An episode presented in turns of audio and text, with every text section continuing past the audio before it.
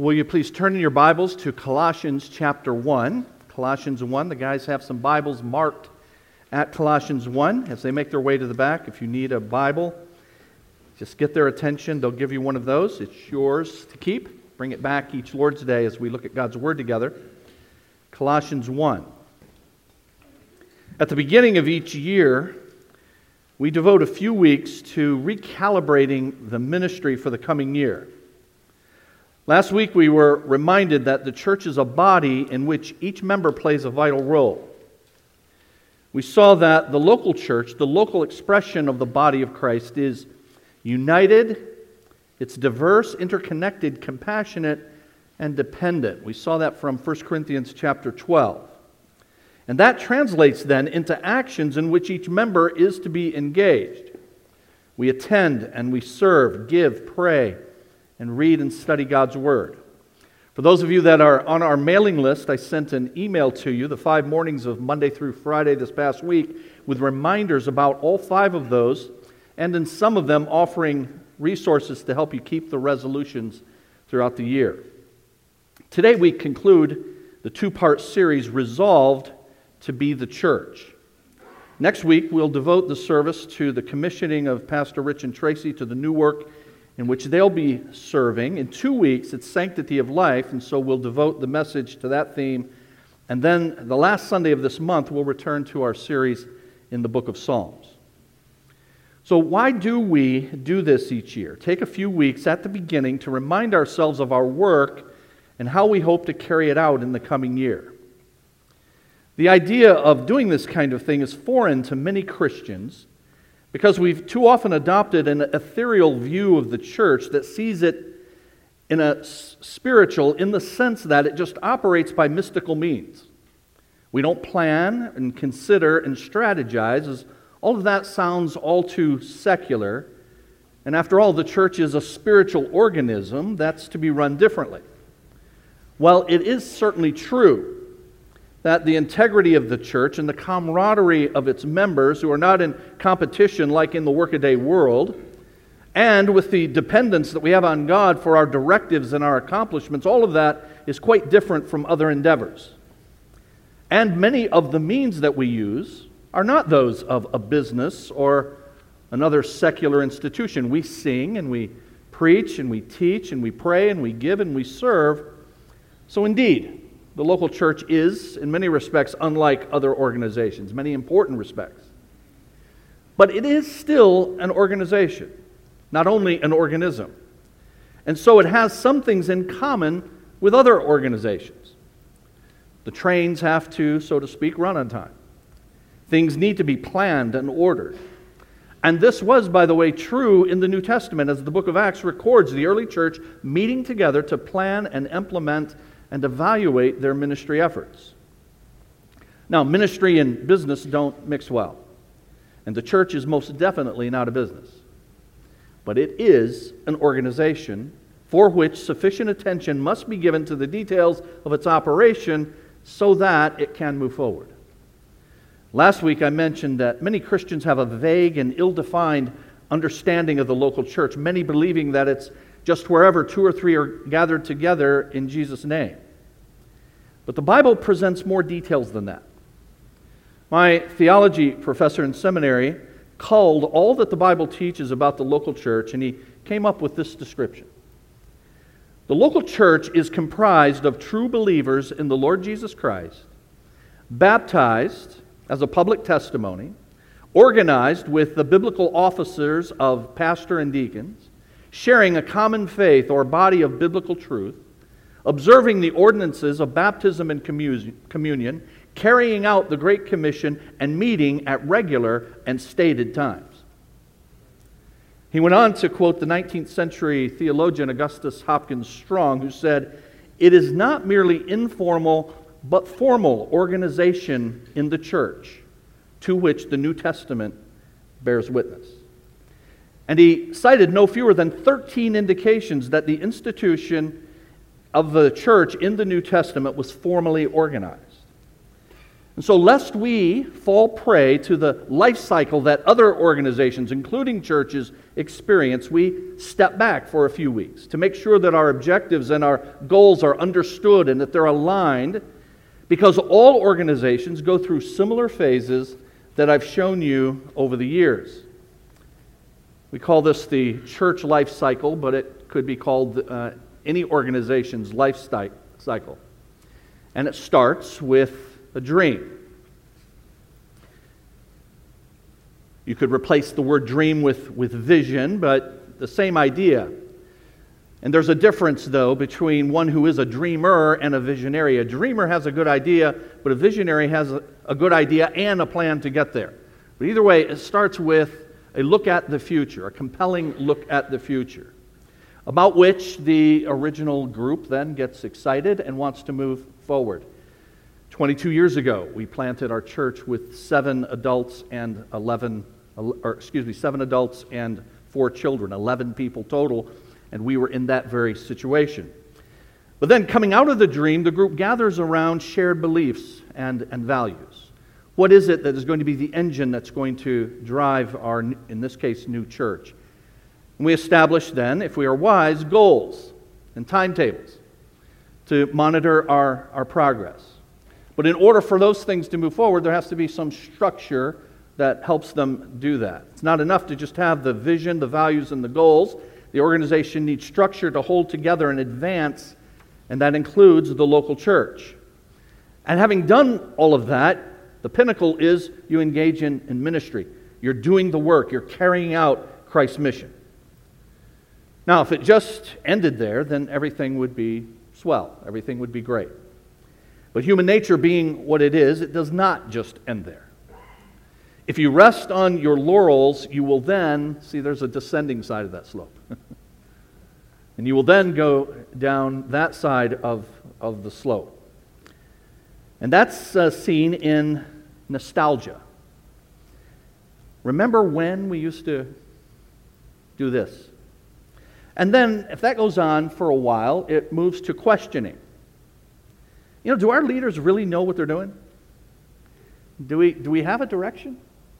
Why are we doing this stuff? It seems like we're just spinning our wheels, aren't we? Which then, if that is allowed to go long enough, results in polarization. Camps develop, some taking the position, my church right or wrong, others saying, I need something more. We're not, nothing's happening here. We're not moving forward, and I don't know uh, uh, why we're doing what we're doing. And then you let that go on long enough and you begin to see dropout. That's the death knell of a church or any organization. And many of you have seen this. Many of you have experienced this in churches, this very thing that we have on the screen. So, what is the answer? How can it be avoided? Well, as you are doing ministry, instead of allowing the downside to inevitably take over, the idea, wisdom dictates, renew the vision and then go through the same upside of the cycle. And so you see that you dream again and you reestablish the beliefs and the goals and the, the structure and you, you do ministry and you continue to do that. And this is a big part of the reason that we do this then every year. We do not want to get on that downside of the slope. And so this, this morning we conclude our State of the Church addresses for 2024 with part two of Resolved to be the Church. But so that we do not forget the spiritual reasons for which we are organized as a church. This morning we're going to look at our church's theme verse, Colossians chapter 1 verse 28 for direction and for authorization of what it is we do, and I'm going to include some of our progress and plans along the way. So let's ask the Lord to help us now as we do. Father, we're before you as your people. And Lord, we are completely dependent upon you for the success of any of the in, any endeavors that we undertake. Any of those in our lives, any of those in our, our careers, any of those in our, our families, and certainly so in your church. Lord, we desire to see gospel success. Success in terms of seeing people come to you and grow in you and bring glory to you. But Lord, we're dependent upon you for those results as well. We desire to be faithful. And so help us as we consider being the church throughout 2024 and beyond, and the things that we need to focus our attention on in order to be faithful to what you've assigned. We pray this in Jesus' name. Amen. Now, you should have received an outline when you came in this morning, as each week. And I say, first of all, that our ministry is centered on Christ.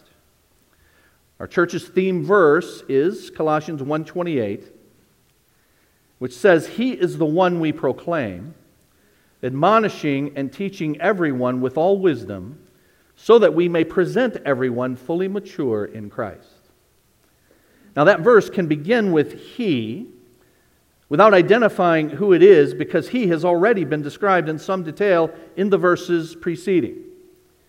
The rest of the verse tells us what we do. And in these first of the year messages, I focus on our responsibilities and privileges and our methodology for achieving God's purpose for His church. But of course, we never want to forget why we do what we do. And that has to do with the one that we proclaim. In the verses prior to this one, several things are said extolling the Lord Jesus Christ. After giving a greeting to the church at Colossae, the church to whom this letter was written, the Apostle Paul, who wrote it, encourages them in verses 3 through 14 by describing the good things he knows about them and for which he regularly thanks God. And then at the end of that litany, he points to the reason all of these good things are true about them. At the end of verse 13, he says it's because of the Son he loves, in whom we have redemption the forgiveness, the forgiveness of sins. Because we have this redemption, what verse 13 calls rescue or salvation, we are members, verse 13 says, of a new kingdom. The kingdom of the Son, who's described in majestic terms, starting in verse 15, with seven unique characteristics of Christ. Now, from verse 15 through verse 20, these six verses are the fullest description in one place of Christ's person and work that's found anywhere in the Bible.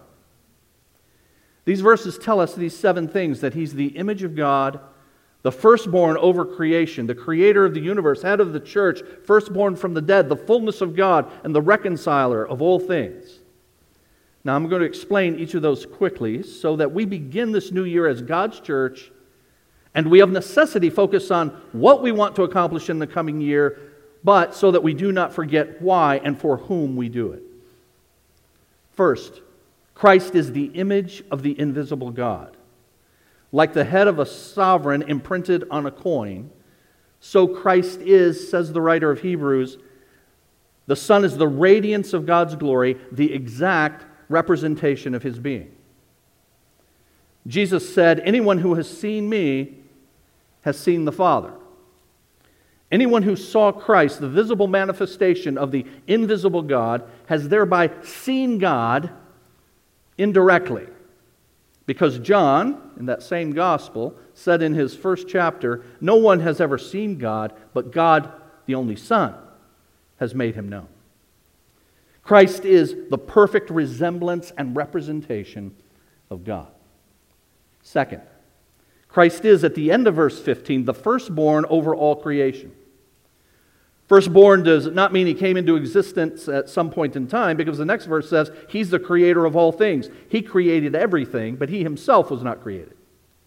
The word firstborn is translated from a Greek word that can denote either priority in time or supremacy in rank. In this passage, it's both. Christ is before all creation in time, and he's over it in rank and in dignity. So Christ is the perfect representation of God. He's, he has supremacy over all of his creation. And that's because of the third thing that's said about it. In verse 16, in him all things were created, things in heaven and on earth, visible and invisible, whether thrones or powers or rulers or authorities. All things have been created through him and for him. He is before all things, and in him all things hold together. Christ is the one through whom all things came to be, and also the one by whom they continue to exist. His creation, that is, the, what he has made, includes the entire universe, both material and immaterial, visible and invisible, including the angelic realm.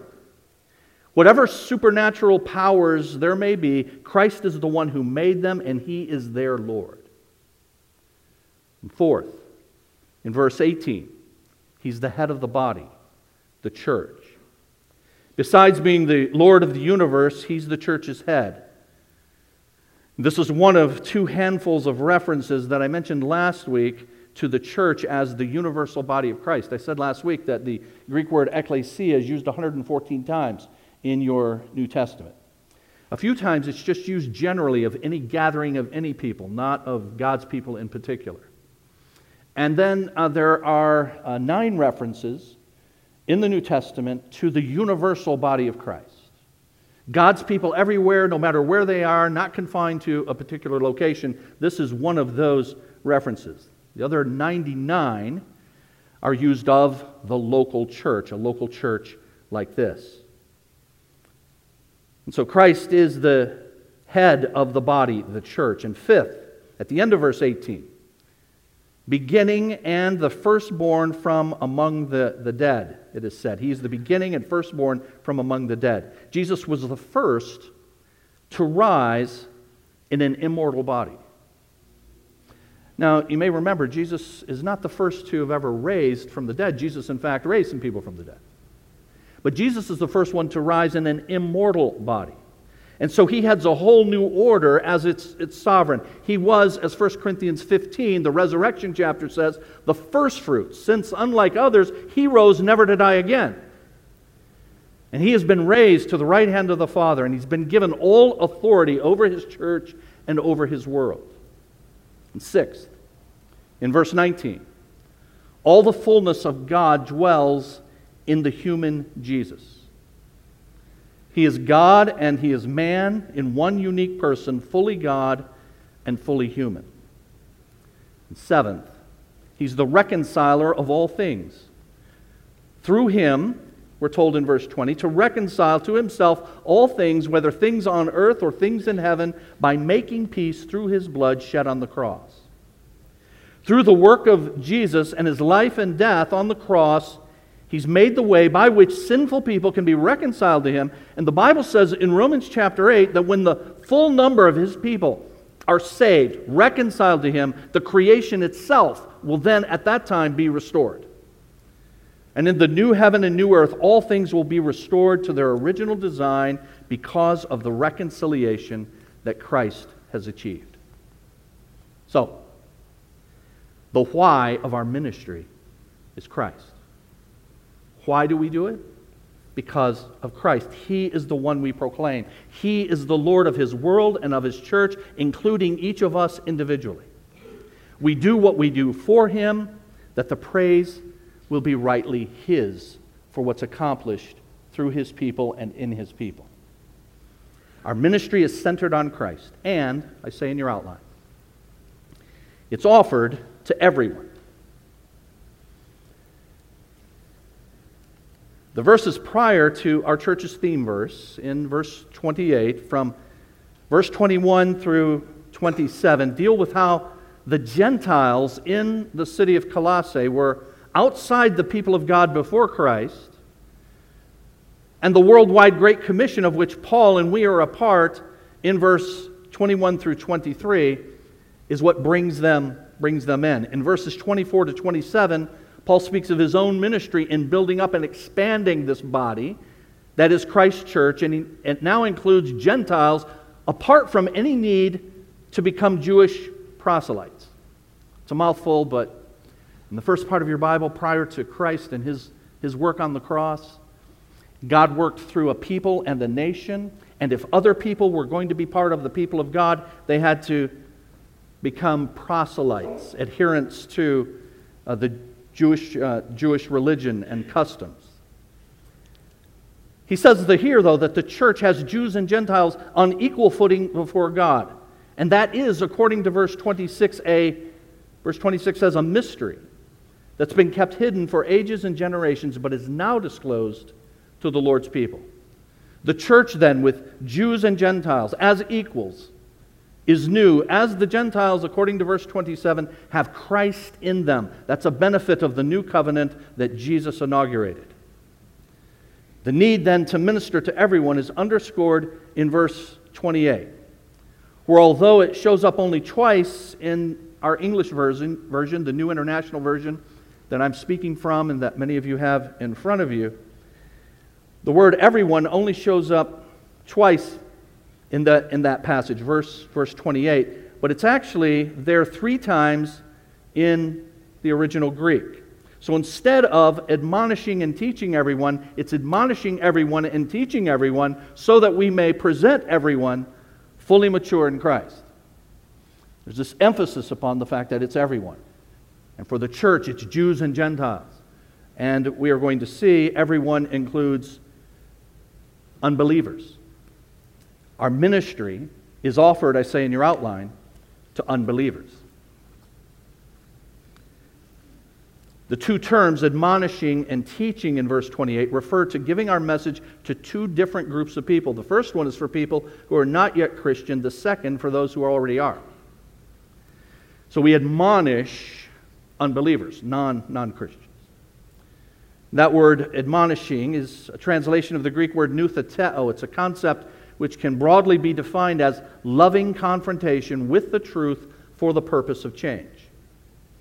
And it's translated variously in the New Testament as instruct or counsel or warn. In this context, it refers to lovingly confronting unbelievers with the gospel for the purpose of conversion. New Testament scholar Curtis Vaughan says here it relates to non Christians, the thought probably being that we seek to awaken each of them to his need for Christ. The word translated proclaim in verse 28, it's not the common Greek word for preach. And so one commentator says it perhaps has a wider significance than the more common word for preach in Paul's writings. And so this, communi- this is communication of the gospel in both formal and informal settings. It's not just what I'm doing now behind a pulpit in a more formal setting, but what you can do, what all of us can do when we're talking to someone across a fence or over coffee or at work. So, if we're going to be a, a, church that lives up to the requirements of our theme verse, then it means that we will give the gospel in our personal interactions, informally, but also in formal gatherings. We admonish by proclaiming the gospel to unbelievers personally, individually, and our church collectively wants to partner with you by more formally evangelizing when we gather together, both in our worship service, but also, especially in our second hour, discovering God and the courses that we offer that are designed for that very purpose. If we give the gospel when we gather, then it should give you confidence to invite those for whom you're praying and with whom you're working, so that it's the combination of what you do informally and what we do formally. Now, I mentioned our, our second hour, Discovering God. Two times this coming year, in the spring and the fall, we'll have series specifically designed to help you, as we've done for, for years, invite non Christians to hear topics about which they may be interested from Scripture and then connect those to the gospel, like we did uh, just recently in the God's Design for Sexuality series. And as we try to structure in order to obey what Colossians 1:28 says and to reach unbelievers. Here are some of the things that we have been planning for a very long time and that I want you to know that we are still working on. Sometimes at the beginning of the year, you know, I go through this is our long-term plan and I say we got several things in it. And then I think some of you, you know, may think, you know, I think they forgot about that. You know, are we still doing that? And that's why every year I want you to know, no, we haven't forgotten about any of it. And thanks be to God, we're able to make some uh, progress on them. So one is our counseling center. And we've continued to work on a development of our counseling center. And this past year, uh, God uh, brought to my attention uh, through Pastor Matt, our former, our former pastor, associate pastor here, when I was down in Florida with him earlier this past year. And he mentioned that he had come across this organization, Foundations uh, Christian Counseling. And the idea there is that this is an organization that will come into your church and they will establish the center for you. And so they do a lot of the infrastructure and the paperwork and all legal stuff and all of that. And I'm very interested in that because one of my mantras is do not reinvent the wheel. So if someone else can, can do it and you can partner with them, like we did with the uh, Pregnancy Resource Center, then that's the kind of thing we want to do. So we have met with them uh, upwards of a dozen times uh, by, by Zoom and by, by phone over the past uh, 10 months or, or so. And the hope is that this summer or in the fall, that they are going to be, we're going to have the beginnings of a foundation center, but a foundation center that's located, located here. And we also, one of our projects that we've been working on is uh, the Community Cares category. Uh, that is a name that we just give to Mercy Ministry through our church. As we try to minister to unbelievers, one of the things that we want to do is, yes, of course, give them the gospel. But we want to, as Pastor Larry said, adorn the gospel by showing mercy to people, showing that we are people who love them and care about their, their needs. And that's why we've called it Community Cares. It's mercy ministry. And an example of a mercy ministry is indeed the Downriver Pregnancy Resource Center. I appreciate the ladies who have partnered with our friends at Evangel to, to do that. Uh, Leslie and Sarah were the two that were on the video. There are actually several more who were part of that who I think were camera shy, and so they, uh, so they weren't on there. But uh, thank you to all of you who are, are doing that, and you have an invitation to participate in that and further. Uh, in the years to come, under that umbrella of mercy ministry and community cares, we want to do other things to show the love of Christ to people in our community. So if you have a burden for a particular area like that, we want, we want to hear it. Now, I just issue one caution on that.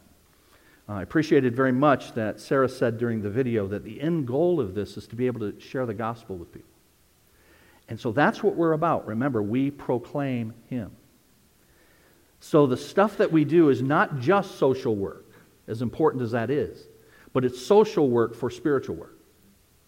It's social work to show people the love of Christ in order to give them the gospel of, of Christ.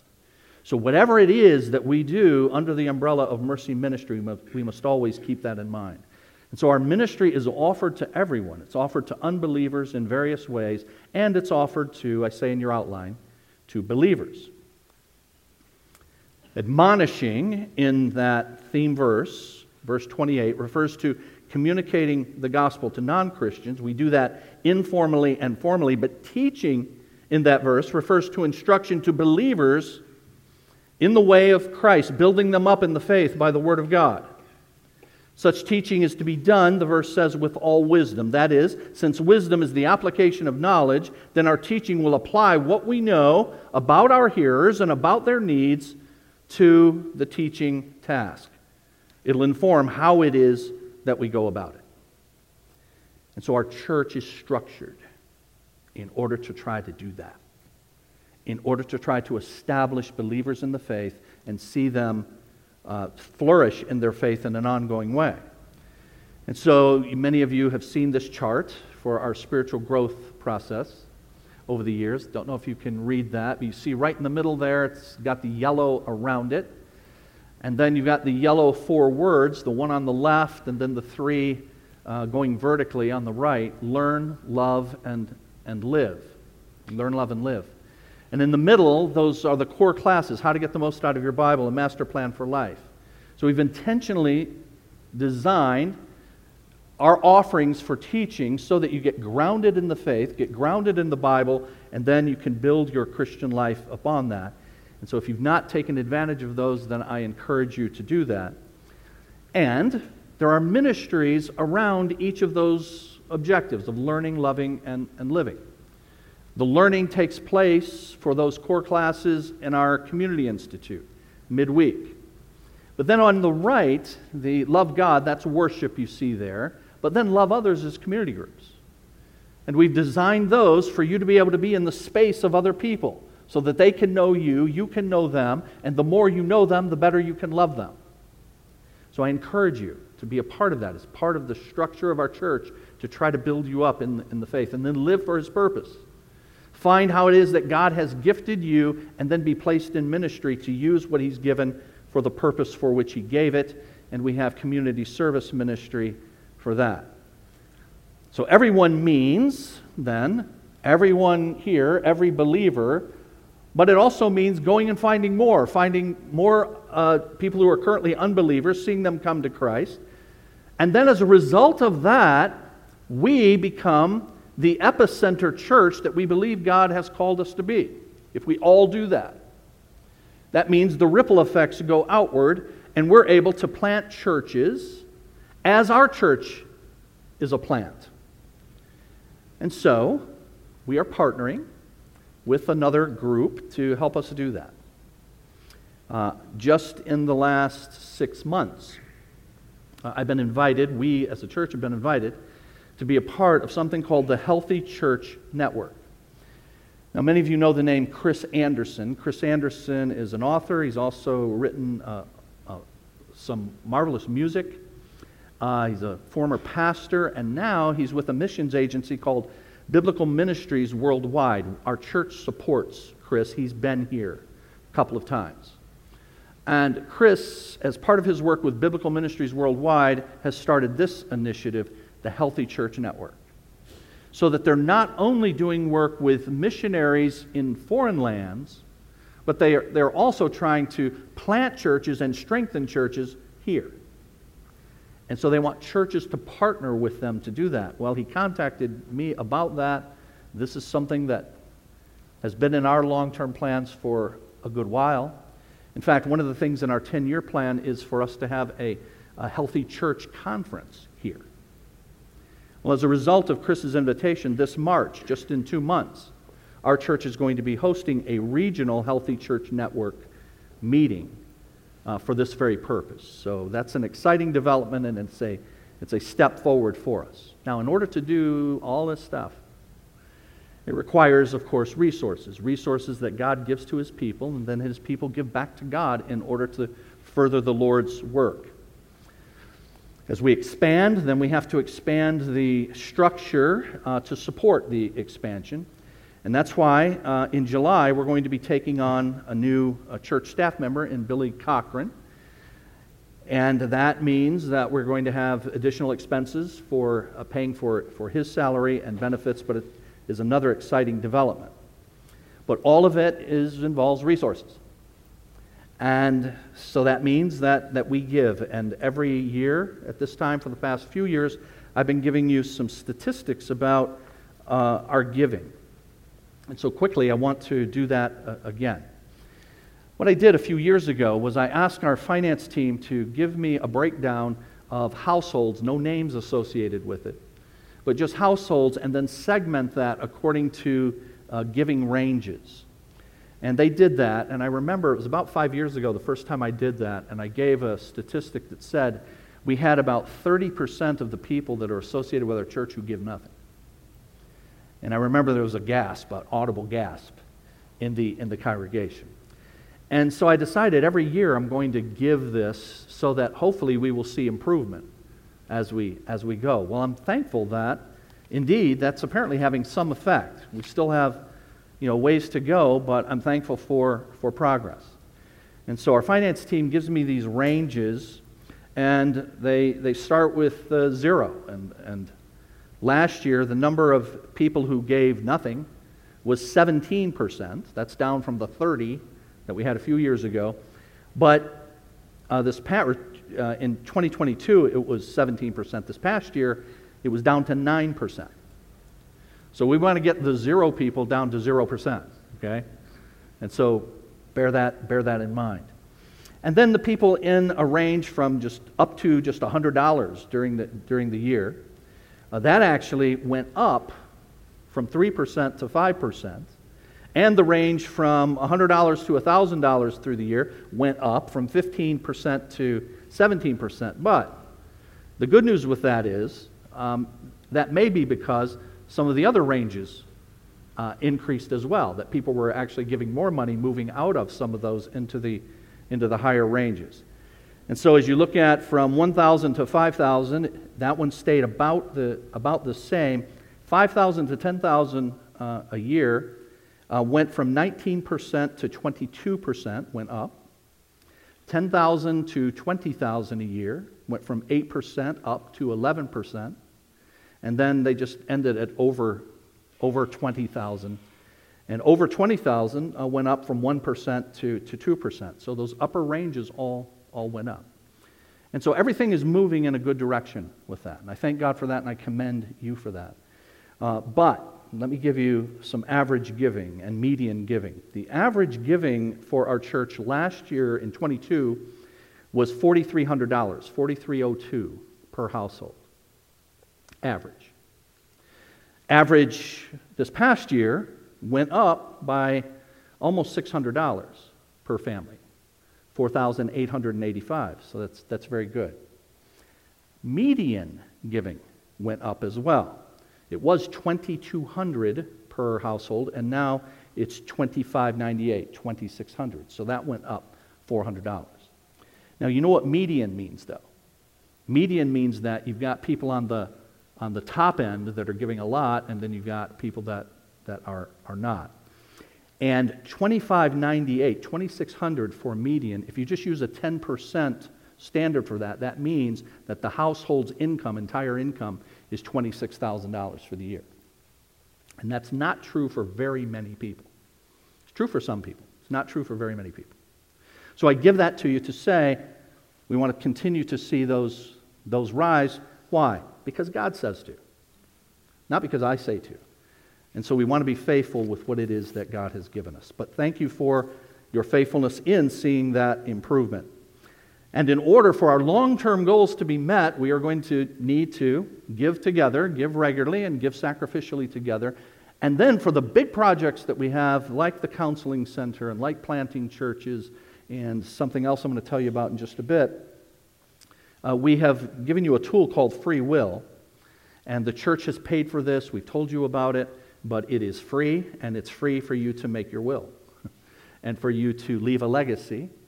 And I encourage you to do that. And so you can go online and you can create your will, and as part of that, you can leave a legacy for the church's ministry here. So our ministry is centered on Christ, it's offered to everyone, and it's aimed at, I say in the outline, maturity. Because verse 28 of our theme verse says that we want to present everyone fully mature in Christ. Christ is the standard. Romans chapter 8 and verse 29 Those God foreknew, he also predestined to be conformed to the image of his Son, that he might be the firstborn among many brothers and sisters. And so we want to present Colossians 1:28 everyone fully mature in Christ. What that means is Romans 8 that we are conformed to the image of Christ, that we think and talk and act like Jesus. Those are the kinds of disciples that we're trying to create. Now, in order to do that, a church needs to have proactive ministry. And that's what we call the road to maturity. In the second hour starting today, second hour starting today. So if you were to hang around for second hour starting today, which I would encourage you to do, I'm starting a series called Full Service Church, and I'm going to be talking about that. And how our church this year in 24 is implementing ministries that are proactive to help people at each phase of life that we all go through before they get there. So there's proactive ministry, but then there is also re, what I call reactive ministry. That's counseling. That's why the counseling center. And that's why we have people right now and have had for the last, over the parts of the last two years, getting training through the Christian Counseling and Educational Foundation School of Biblical Counseling. So that as we partner with Foundations Christian Counseling, these are people who then can populate that and do that reactive counseling. A crisis occurs in somebody's life, and we're able to help them with that so that they're not derailed in their growth in Christ. So I'll talk about more about that starting second hour today. Our ministry is centered on Christ, offered to everyone. It's aimed at maturity. And lastly, it's achieved by synergy. I've just always wanted to use the word synergy in, a, in an outline. But it means that it's a combination of energies, a combination of working.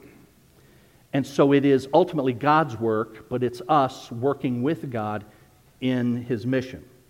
In verse 29 says, Paul says, To this end I strenuously contend, contend with all of the energy Christ so powerfully works in me.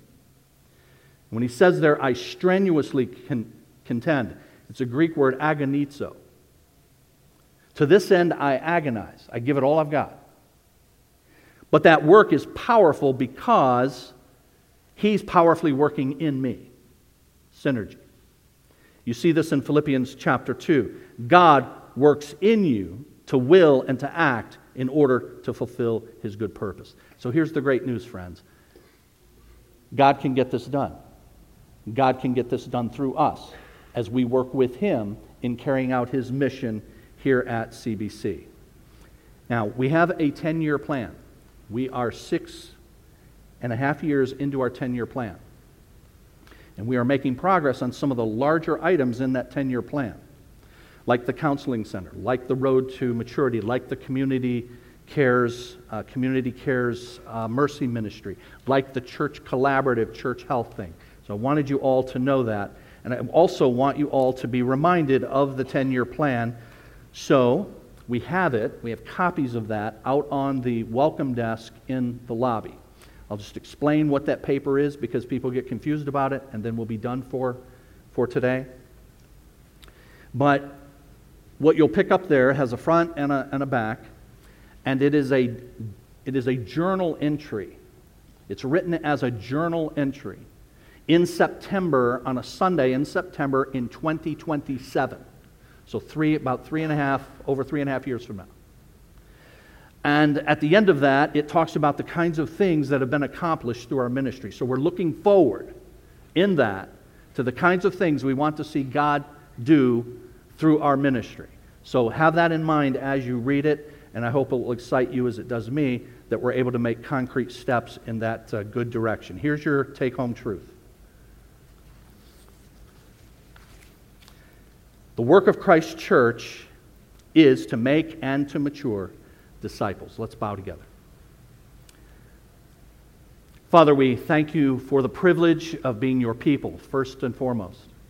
We thank you for the privilege of allowing us to be your ambassadors and your mouthpieces in your world. Lord, you do not need us.